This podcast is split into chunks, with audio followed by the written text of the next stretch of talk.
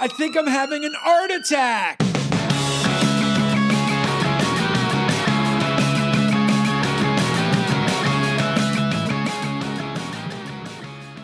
What's up, everybody, and welcome to another episode of Art Attack. I am your host, Bua, and this is Lizzie Daston next to me, art historian, smarty pants, and know it all. Totally obnoxious know it all. That's me. so Lizzie came up with a genius concept, as she usually does, because there the concepts are endless. That's what I love about this show.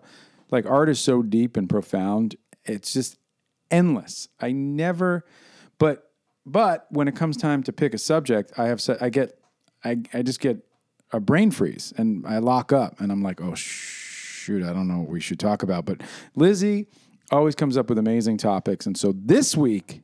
Tell us what you decided. Oh my God, I'm really excited. Well, this one was actually encouraged by your mother because we were talking about topics, and she said that she really liked the one on portraiture because she knows the Mona Lisa. Right. And so we were thinking maybe let's not do something that's esoteric, although there's always space for that, but let's do something that more people can relate to. So we were thinking about Renaissance masters and would we do Michelangelo or Da Vinci? And I said, why don't we just do the whole Ninja Turtles? Yeah. So, guys, it's turtle time. Name them. Oh, no problem. There's Donatello, Boom. Michelangelo, Boom. Leonardo, Boom. and the worst one, Raphael. The worst one. Well, I think that Raphael to the Renaissance masters is like Renoir to the Impressionists, just not my fave. Oh, and uh, you're saying subjectively. Yeah, do you think I watched cartoons when I was little? I was watching Shakespeare, which is actually a true story and kind of embarrassing. What Let's do you mean you were that. watching Shakespeare? Reading Shakespeare? No, no, there were these filmed versions of various Shakespeare plays, and A Midsummer Night's Dream was my favorite. So I watched that kind of on repeat. I read all. I was obsessed with Shakespeare. I used to be.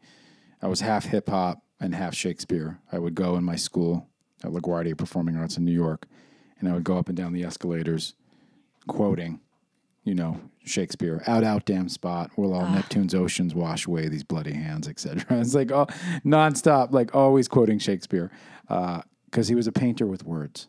Hmm, and he also why. created words, invented them. He did. Often like you do.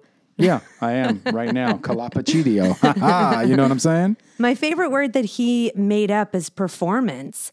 Isn't that so fun? Yeah, I didn't. Really? Yeah, he did. I guess it's got to start somewhere. Exactly. Like you Someone's think like words just started with like the ether, right? And God gave you words, and then all of a sudden people were like started speaking, and all of a sudden Adam was an articulate dialectician, and Eve knew exactly what he was talking about in multiple languages. But that's not what happened. People started creating words from ooh and ah and rah, and next thing you know, performance. Cut to now, and you know you have people truncating words and changing words. So anyway, which Ninja Turtle? Let's start with Michelangelo.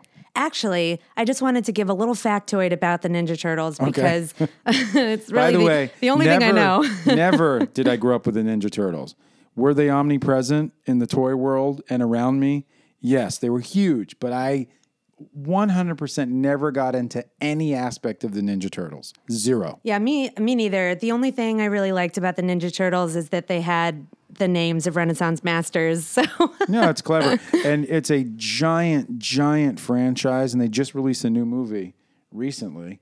I mean, they just now, yeah, two years ago. Okay, well, they're always releasing stuff, and it seems to be an eternal franchise. Yeah, and kind of clever because when we think of ninjas, we think of um, of athletes, warriors coming out of Japan, and the creators decided to give these Ninja Turtles very, very Italian names. So I think hmm. that's kind of funny. And they were both art historians, and initially they wanted to name the character that's now Donatello Bernini. Based on the Bernini's- architect and yeah. the sculptor, I know Bernini's phenomenal. Phenomenal. But they liked the continuity of the Donatello, Michelangelo, and so that's why Leonardo, Raffaello. No, Raffaello, work. exactly. So let's start with Raffaello. Oh God. Okay. Raphael, your favorite. Yeah, so I just think that of the four, he just innovated the least. And he did a lot of Madonna and child representations, as everybody kind of did in the High Renaissance. Although Donatello was an earlier artist, but Raphael, Da Vinci, and Michelangelo, they all are basically the three pillars of the High Renaissance. And Raphael was just less innovative. He didn't really do anything disruptive. He didn't experiment with his materials like Da Vinci did. But the one painting that he did that I think is really interesting mm. for being so problematic is called La Fornarina. And this one is supposedly his mistress. It's a woman, three quarter length portrait, as Da Vinci established with his Mona Lisa. And this woman is nude, but there is a little bit of a gossamer covering her body, but it's that wet drapery effect. And so it appears to be clothing, but really it's just clinging to her body and it's not concealing anything. It's just emphasizing it, if anything. And she has a textile that's wrapped around her head and she has some kind of armband. And both of these objects are presumably items of trade. And so they look like they're either Islamic textiles or Islamic pieces of jewelry. And I think the reason why Raphael included them in the painting is to exoticize her. And that's what I think is so problematic because it's deforming ethnocentrism. It's using its linkage to Islam, to a non non Italian culture, to make the woman seem more sexual. Yeah, you know, Mike, uh, you always hear that there was a rivalry with Raphael and Michelangelo and Leonardo and Michelangelo. Everybody was like, you know, king of the hill. Who's who's the king? And when I look at Raphael's work, it's it's uh, it's easy to look at. It's easy on the eyes.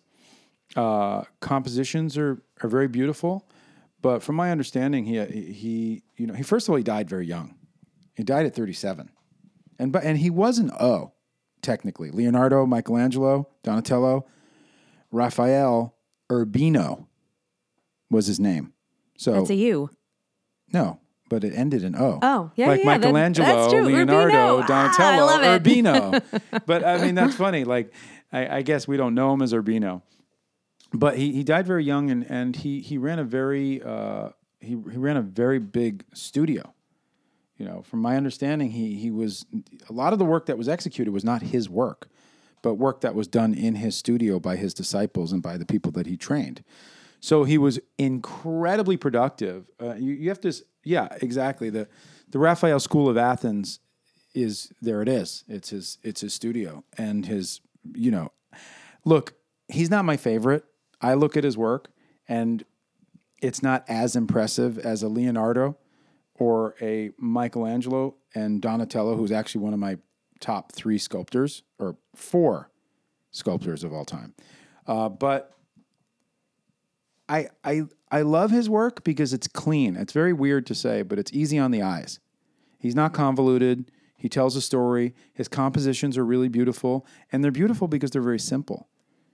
And they're very stable. And this is a tenet of high Renaissance is that a lot of the compositions have these really stabilizing pyramids and use of geometry in order to quiet down the eye. And you mentioned the School of Athens, mm-hmm. which I wanted to circle back to because that I think is Raphael Urbino's most impressive work. And it's yeah. actually one of a series of four frescoes. And mm-hmm. a fresco, you can talk more about the process if you want to, but basically it's pigment that's mixed with some kind of wet binding that's applied directly on the wall.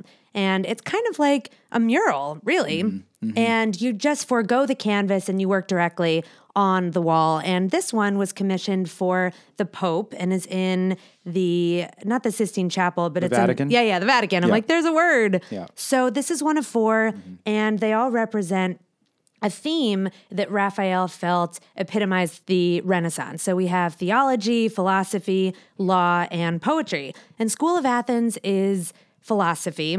And there are two central figures there's Plato on the left, the old dude, he's pointing up because all of his philosophies reference the universe, the cosmos. Mm-hmm. And then there's Aristotle, who's a younger man to his right, and he's pointing downward because he believed that the source of all philosophical curiosity comes from the earth. Then we have this recumbent dude, and he's sitting on the steps below, and that's Socrates, and he is shown with a chalice, and that references the hemlock that he drank when he died by suicide. And then we have a portrait of Michelangelo, and all of the people in this fresco are recognizable or would have been recognizable portraits at the time. And it's just about this celebration of the Greeks and a philosophical thought and inquiry, and is a pretty stunning masterpiece. And I love that he decides to include his rival, Michelangelo.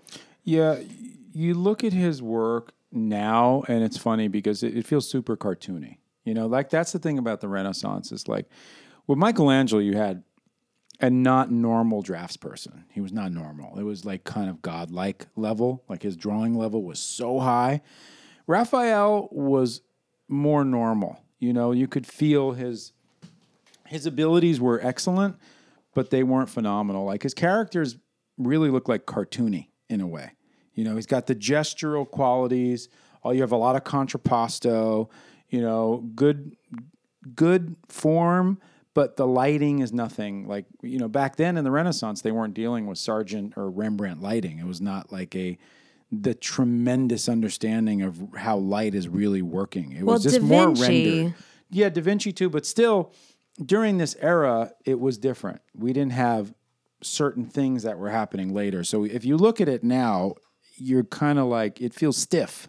Even though the figures are gestural, there's a stiff cartoony quality to it.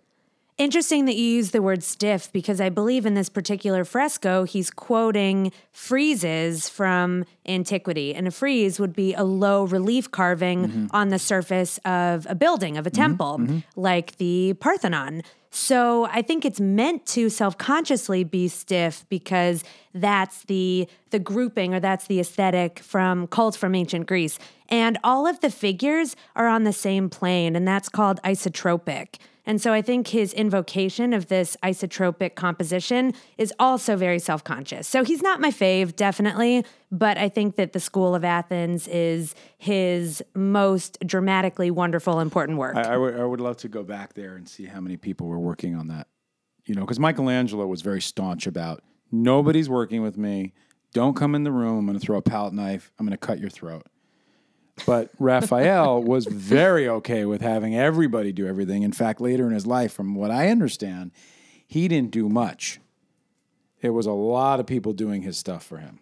All right, so let's talk about Michelangelo. Michelangelo. Michelangelo. Um, Michelangelo is arguably the greatest artist of all time, of ever. He's the, he's the goat. He's the greatest of all time, and he's the greatest of all time because he was a phenom. There's prodigies, and then there's like prodigies.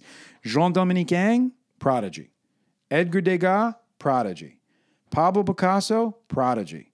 Michelangelo smoked all those dudes. He was that level. He was a little kid. If you look at his reliefs when he was eight years old, nine years old, 10 years old, you look at his reliefs, it was like a man.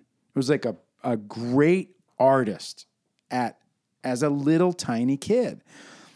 Michelangelo, just overall, as a draftsperson, nobody has ever been as as has been better. You can be as good.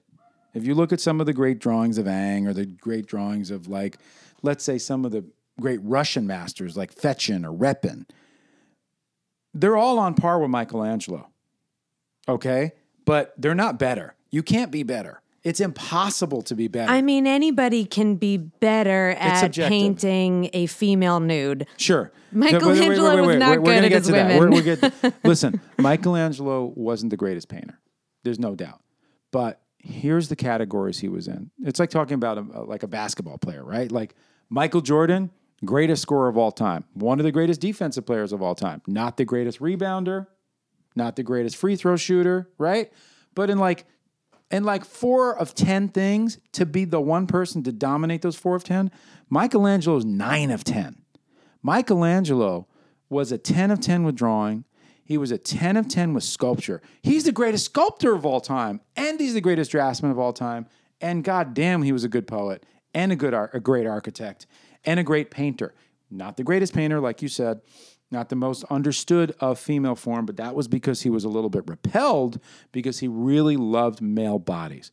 So Michelangelo was also a phenomenal workaholic. We're talking about a guy who worked on the Sistine Chapel, arguably the greatest achievement in art history. Period. Another category I just crossed off, by the way. I know you're giving him all sorts of Well, it was like. I was watching the Quincy Jones documentary the other day. And it's like Quincy Jones didn't wasn't just the greatest. He produced the greatest album of all time, Thriller, or the most uh, most selling album of all time. Then he did Vibe magazine, and then he did We Are the World. I mean, like this guy did everything and everybody: Stevie Wonder, Ray Charles, Michael Jackson, Frank Sinatra. Eh, come on, like he just crushed it in all the categories. Like as a producer, Michelangelo was like that for art. He crushed every category, and he was obsessed. So he was like a true Renaissance man, which I think deserves Right. to be defined because during the Renaissance, people did not identify with just one career choice, with one path. They could be equally science uh, scientists and sculptors and draftsmen and painters and philosophers and whatever it was. And so it was really a rebirth of this interdisciplinary approach to life. and Re, nay, to be born. Exactly. So rebirth. And I agree that he was the most stunning sculptor. I really think that- Unreal. yeah, Un- unparalleled. Like the Pieta, if you look at the Pieta, you look at David. I think he did David at 27.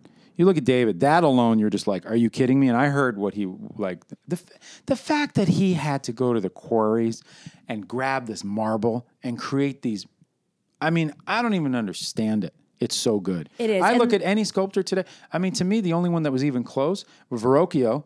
That you know, Donatello. By the way, Michelangelo was in love with Donatello. Like Donatello was the shizit to Michelangelo. But anyway, Rodin is the only person to me that took what Michelangelo did and, and kind of added a dimension of abstractness to it. But Michelangelo as a sculptor, I mean, his work is so beautiful. It's almost like brings you to tears. It's It does. And he had this quote, which I don't know verbatim, but the sentiment was that in every within every block of marble is something that's already living and it's the job of the sculptor to release it. And and he did when he did his last series on Esclave, all the slaves, and that was becoming this abstract thing. Then he was going to where D- Rodin picked it up and kind of took it from there. It was like he he was going into contemporary sculpture. You know what I mean? So this is a guy who was always investigating. He's 81 years old and he says, "I'm just beginning to learn how to draw. I'm just beginning to learn how to draw." I mean, that's a lesson for everybody. You're talking about the greatest draftsman of all time, the greatest sculptor of all time, saying that. That's very humbling. He wasn't a humble man. He was not a humble person. He wasn't a nice person. He was very curmudgeon He was ugly. He was short. He was built like a brick shithouse, but, you know, stout, but not an attractive man. Really not an attractive man. And, you know, he had, he was a weird dude because, you know, I talk about his drawings, and from what I understand, about 70 80% of his entire drawing collection was burned. He burned all of it. He didn't want anyone to see it. I mean, his worst drawing was my best drawing. You know what I mean? That's the crazy shit. Or maybe not even. And yet, he burns it all because he says, I'm not good enough. Ah, what I'm not good enough.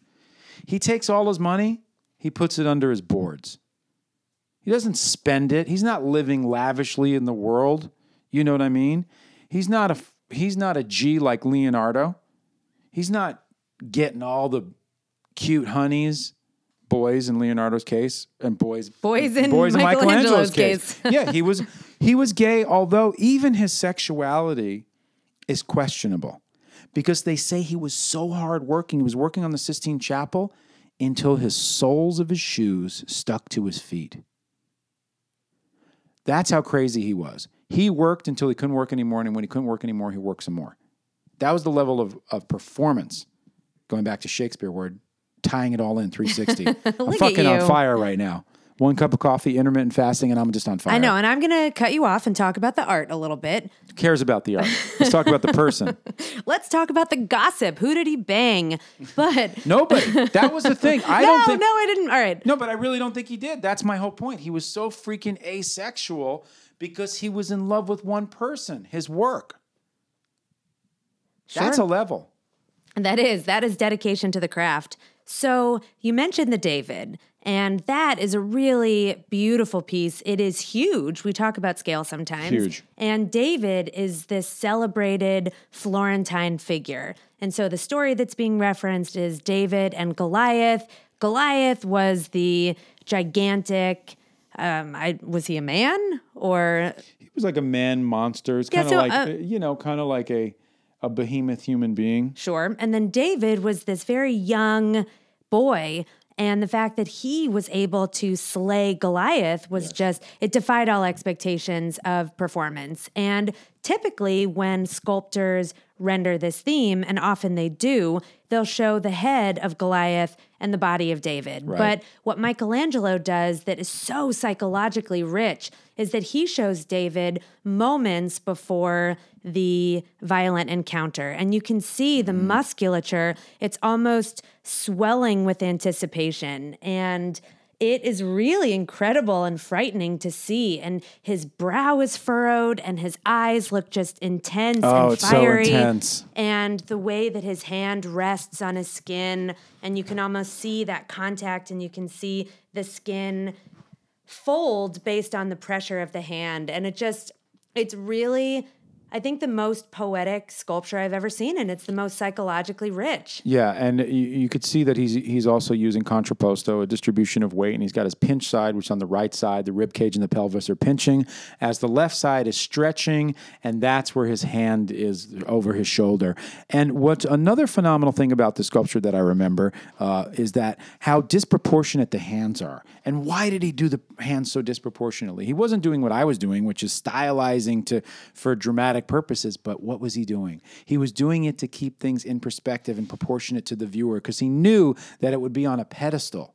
And so as you look up to it, even though the hand is bigger, it's proportionate because you're looking at it from below. I know, it's genius. And as you see it as a viewer now, it's been initially it was supposed to be very above eye level. And then it was taken because it was so celebrated and so beloved, it was placed on a pedestal more at human level, but still above it in a square. And now it is the the frontispiece, the of uh, the Academy in Florence. And when you see photographs of the work from head on, the proportions look a little bit wonky. The legs are so, or the torso is kind of condensed, and it's just, it looks like it's off. And the head is super big, but from the perspective of a viewer, actually within the space, he looks perfect. And I think the ingenuity of being able to transform marble in that way with such attention to perspective is pretty fantastic. And I wanted to scoot into our conversation of Donatello using the David because Donatello's most iconic piece is also of David. And Donatello was not a contemporary of the other No. O's. He um, he worked decades prior. And he, I think, was the master of the early Renaissance. That's how he can. and can I think my, that was the only person that Michelangelo actually liked. Oh, that which I is didn't in- know. Which is interesting because Michelangelo was very critical of all other artists, including Leonardo. Hmm. Uh, and he really did love uh, Donatello. And yeah, Donatello's uh, David is very, very, very youthful. And Yes. It's simple. It's very simple and very beautiful and poetic. There's a poetry to all of Donatello's work that I love. There's a simplicity. Michelangelo was clearly way more advanced and sophisticated and, and, and hard, you know. Donatello was just soft and poetic and beautiful. And I don't know, it was like there's a deliciousness to the simplicity of his work, as where Michelangelo's like, whoa, he's in like advanced calculus. He's just gone like off to the hemisphere of he's painting for God. You know, he's he's God is controlling his hand. A human is still doing. You know, a human. Donatello's a human. He's a superhuman, but he's a human. Michelangelo's not. And the David, the, his rendering of David is a lot more human than Michelangelo's. And Donatello's is an adolescent. He's a kid with a slack, soft body. And Michelangelo's David, every muscle is articulated as separate from every other one. But with Donatello's, he just looks like a youthful boy. Mm-hmm. And so I think that dramatizes the shock that this David would be able to slay Goliath. And so that was unusual. And the fact that David is resting his foot atop the head of Goliath, that's a more traditional approach. But something that is noteworthy about this work, which is bronze, whereas Michelangelo's is marble. Mm-hmm. But this was the first time that since classical antiquity that a nude was rendered in art. Because I mm-hmm. think with Christianity, as being such a pervasive force throughout Europe, there was a conservatism with that. And so the nudity that was just so ubiquitous in ancient Greece and ancient Rome, suddenly the church didn't really approve that. And so figures had to be clothed and figures from antiquity often the genitals were covered with fig leaves or knocked off altogether. So when you go to a museum and you see all these fig leaves that kind of look like they're additions it's because they are. And sometimes when you see the genitals completely removed it's not necessarily because of the wear of time. It's because they were consciously taken away from the experience of the work. So this is the first time that we've returned back to this classical heroic nude Yeah, and they're both very small penis. Uh, Donatello has a very tiny, very tiny, abnormally small. Very penis. relevant. and and maybe because he's young, and and David's got a bigger penis, but not quite as large as you would think David would have, especially if he's fighting. well he's nervous He's nervous, but you you got to have balls. you have to have big, big, big metal balls of steel to fight. You know, Goliath. It's true, but if you're underneath the balls, perhaps the perspective is such where they look bigger. than Another they do. genius thing Yeah. that he did. Unbelievable. Really important. So absolutely. let's wrap up talking about Leonardo.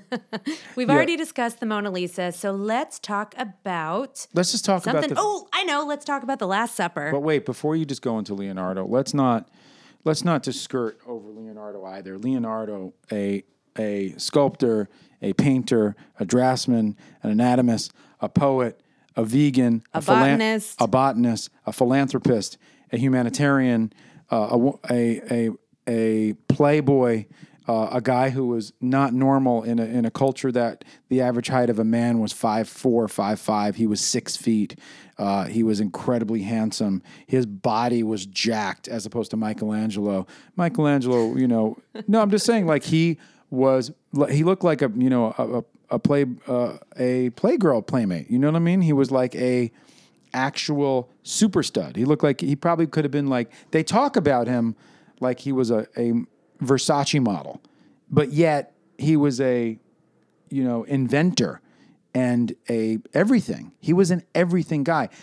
He also was not normal. Everything he did was excellence. He was brilliant. One of those times, you know, where you had a couple of people during that era, right, who were way beyond their time. They were futurists. They were they were extraordinary individuals, and you don't see people like that anymore. Again, you can't even equate them with like Elon Musk or Branson or Steve Jobs or they were just different. You know what I mean? They were just supernatural human beings that were forward thinking and and mind boggling. And it's amazing to look back at that time and to see what they created. But of course, this was before Instagram, so it makes sense that they had a lot of time on their hands. I guess so. And you mentioned this concept of being forward thinking. And I think that is really best applied to Leonardo because of all of the high Renaissance masters, he was the most experimental with his materials. And sometimes it worked, sometimes it didn't. And for once, I'm going to be the one who introduces process into this conversation. But a lot of his canvas work, he varnished with this kind of yellowish substance. I don't know what it was, but he wanted his work to be very moody, very emotional, and darken the the palette. And so he would varnish it intentionally to achieve that effect. Now, unfortunately, that varnish will degrade and has degraded over time, and so it alters the compositional effect of his work. And so we think of his color palette as being very, very dark, and it's true that it was, but also it's been intensified because of the chemical compounds of this varnish. So that's one thing that's kind of interesting about one of his techniques. And another, we talked about frescoes with regards to Raphael. And Leonardo did a fresco that is just tremendous to view. And I would encourage anyone who's in Italy to see it now because it Oh, is- one of you. it's not going to be there forever. So it's his Last Supper. And instead of binding his pigment to some kind of wet epoxy, he decided to just put it up dry. And so this was a dry fresco technique. And it's incredibly unstable. And as early as 1507, and the work was completed right around 1500, it started to flake. And there's no way that we're going to be able to save it. And so seeing it in person, it it's almost like a mandala where eventually it's going to be gone and so that Yep. That eventuality of death and decay adds to our appreciation of the work and is I think particularly appropriate to this theme of the last supper when Christ just announces to the 12 apostles that he knows that one of them betrayed him and each of the 12 apostles they've been rendered to exhibit a particular emotion. And it's kind of fun to look at this work, which is also isotropic. And again, that just means that all the figures are grouped in right around the same line. And that's a reference to the Greeks. But it's kind of fun to go through and to say, oh, okay, this guy's confusion, this guy's anger, this guy is whatever. And so I think that he he humanizes something that tons of artists like to render. Well, there you guys have it. This is the Ninja Turtles as we, as we know it. This was our Ninja Turtle podcast. Please write a review. We do this because we love it, and we really would love you guys to respond by writing a review. Just take five minutes of your life and just write it. We would really appreciate it. We will see your name and we will love you. Peace.